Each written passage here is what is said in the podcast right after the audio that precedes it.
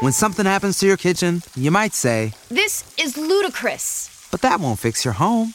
That will only get you the rapper, Ludacris. Having trouble? Don't panic. Don't be alarmed. You need to file a claim? Holla at State Farm. Like a good neighbor, State Farm is there. That's right. You can file a claim on the app or call us. Thanks, Mr. Chris. No matter how ludicrous the situation, like a good neighbor, State Farm is there. State Farm, Bloomington, Illinois. Oh, hey, man, say, man, it's the kid that did, man, the pastor, the master that made the bread come faster from here to Alaska, just faster than Flasher. Sauce Walka, the sauce talker, man, the kid that did, the reason why the sauce word was written, not the kid that didn't. And right now, I just jumped off the porch with Dirty Glove Bastards. Yeah! Dirty get Kid. Get the ass over in the ring and slingshot. If it need Now, on the outside looking in, and I want to know if, if, if, like your assessment on this. Uh, would you say that New Saw City was sort of like that time when people really started to pay more attention, really started to Ghetto Gospel. Ghetto Gospel one. Ghetto Gospel one. Jay Z. Shout out to Jay Z. Shout out to Hov.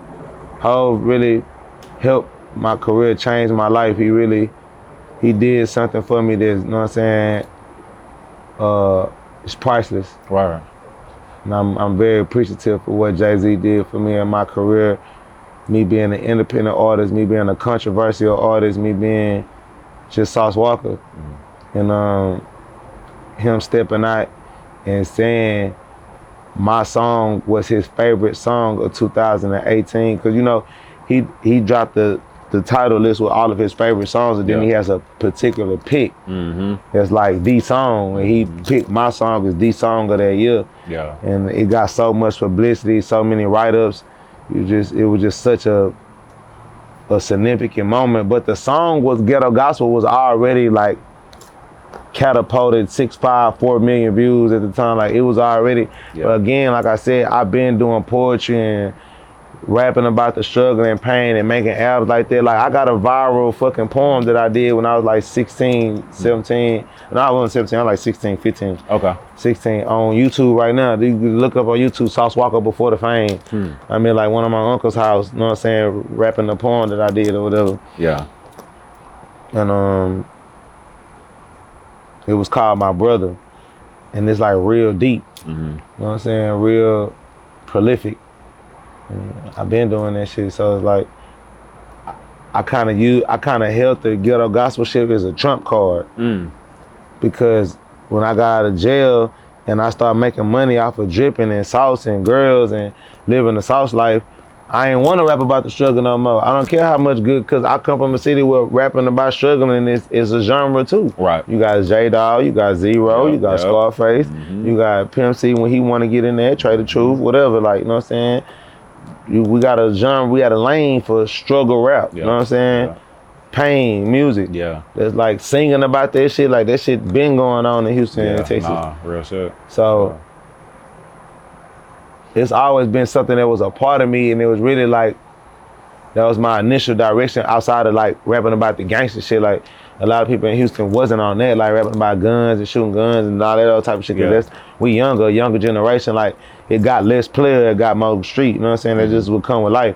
But outside of us doing that, like we like some of the first people in Houston to put guns in videos in Texas, like and, like that shit was like unheard of. Like Yeah. a nigga, a rapper, a real rapper from Houston flashing guns and showing guns in the video. Like we doing that young.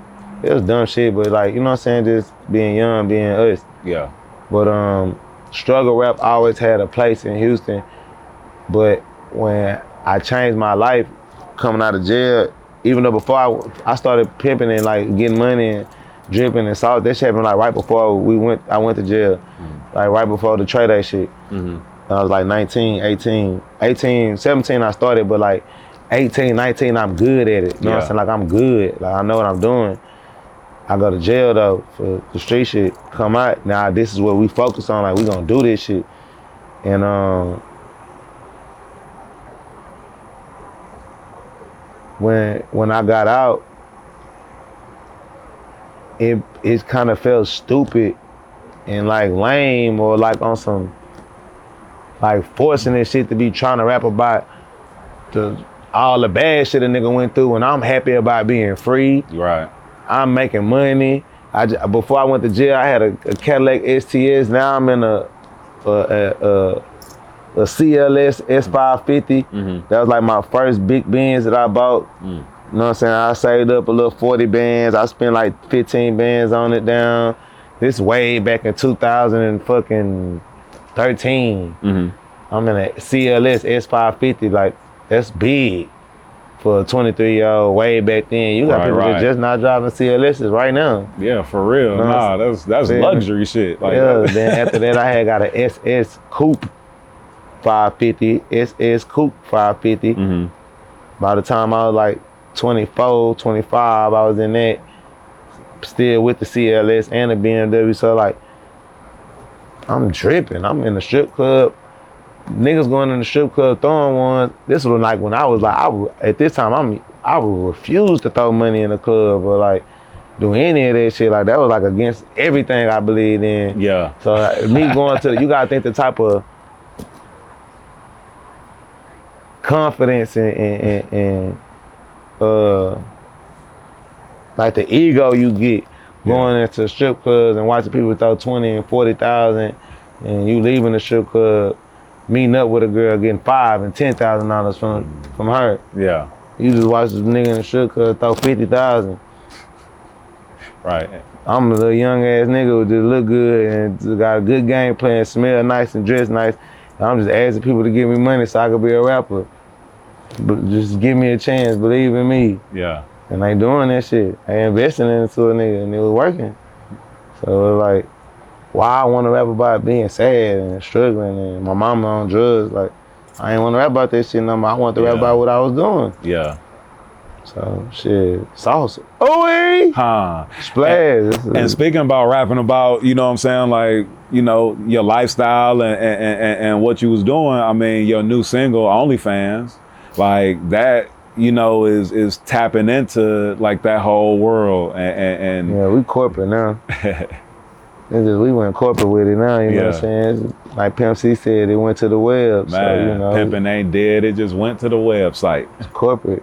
You know what I'm saying? We filing taxes and having LLCs and people and all this other shit. Yeah. So, you know, now it's like the OnlyFans song is just like capturing the fun and the the greatness of being able to make money off having fun Yeah. with girls or having fun. Yeah. Like, it's crazy. You know, make a song about it, and you know what I'm saying, like showing the PG-13 version of like just having fun and living life and enjoying it, then being able to go cash a check off this shit. That's dope. Yeah. Like having your own girls going wild commercials. Right, right. I know that guy got a plenty of money somewhere. Oh somewhere. man, that guy, he was eating like a fat rat. You know what I'm saying? Off of straight infomercials. Come I know he got plenty of money somewhere. So Yeah. you know what I'm saying? It was just dope to make a song about it. I went to college in Minnesota where a lot of like that yeah, girls those go parties, wild. the frat parties, yeah, yeah, yeah. So they was they was they was filming a lot of that stuff. They was coming to the uh, campus filming a lot of that stuff So- back there. I'm just a realist, bro. So like a lot of the things that I've either experienced or seen somebody else experience or that I personally did and been through, I'm a rap about it. So, you know what I'm saying? You know, I jumped on I'm like I might be the first rapper to be on. I think I am. I just ain't trying to toot my horn. I don't know, Yeah. but I'm probably the first like solidified rap artist to be on OnlyFans and make millions off of it too. yeah. So like So that's true. You you you made seven figures off OnlyFans. yeah, gross eight, made seven. Wow. Yeah, off of four years, but not just off of my account, off of owning multiple accounts. Right, right, You know what right. I'm saying? For Yeah. sure, but, yeah. Keeping it P. You know, just popping it. Hey. Just dripping the sauce, man. Just dripping how I've been dripping. Yeah. You know, I'm crazy. I put my manager, I put a, a manager on there, 40 year old later, I don't give a damn. Oh yeah. I'm monopolize this shit. Hey, I, went, we- I went crazy. I Yeah. like, but man, going back and forth between four to eight different accounts, managing each each individual might have three, four accounts. You know what I'm saying? Like monopolizing it, Yeah. managing it, coming up with like ideas and themes and viral strategies. The same way I come up with viral strategies for my Instagram campaign. Yeah. Coming up with viral strategies for the OnlyFans shit. Fetish shit, weird shit, shit motherfuckers like, funny shit. Yeah. Being funny on there. Just turning some money. Then selling the promo. It's a whole nother thing. Just getting Ah. into the whole promo thing of social Right. media. Yeah. Selling promo, using the algorithm Oh, for yeah, money. For sure. For cash Yeah. flow. Being an influencer. influencer. yeah. No, that's real. So you I said, just, you know, it just made sense to make a song about OnlyFans, and I didn't want to make a song about it like during the peak of it when every Who needs an alarm in the morning when McDonald's has sausage, egg, and cheese McGriddles and a breakfast cutoff? Ba da ba ba ba. Everybody was like trying to make a song or, or like, cause they wasn't really doing that shit. Right. I'm really doing this shit and making millions of dollars off of this shit. Fuck making a song about OnlyFans at this Yeah. time. I'm really the money. But then I got so caught up in that shit, I, I stopped being a rapper. So I had to remember, like, okay, I gotta go be a rapper again.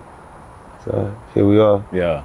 You said you was working three clubs, wasn't working Never three. three pots. Huh. For sure. Red carpet legend. Huh. I've been on the red carpet my whole life. Yeah. It used to be a thing, whether to be on the concrete or the carpet. I, I played them all. I done played the concrete, the carpet, the internet. I done everything in the world about this dripping. Yeah. But you know, Or and uh, none of that other shit made sense to me. I just always, I never followed the rules or nothing. Like I just did what I wanted to do, made my own way. Get the ass over in the rented slingshot. If it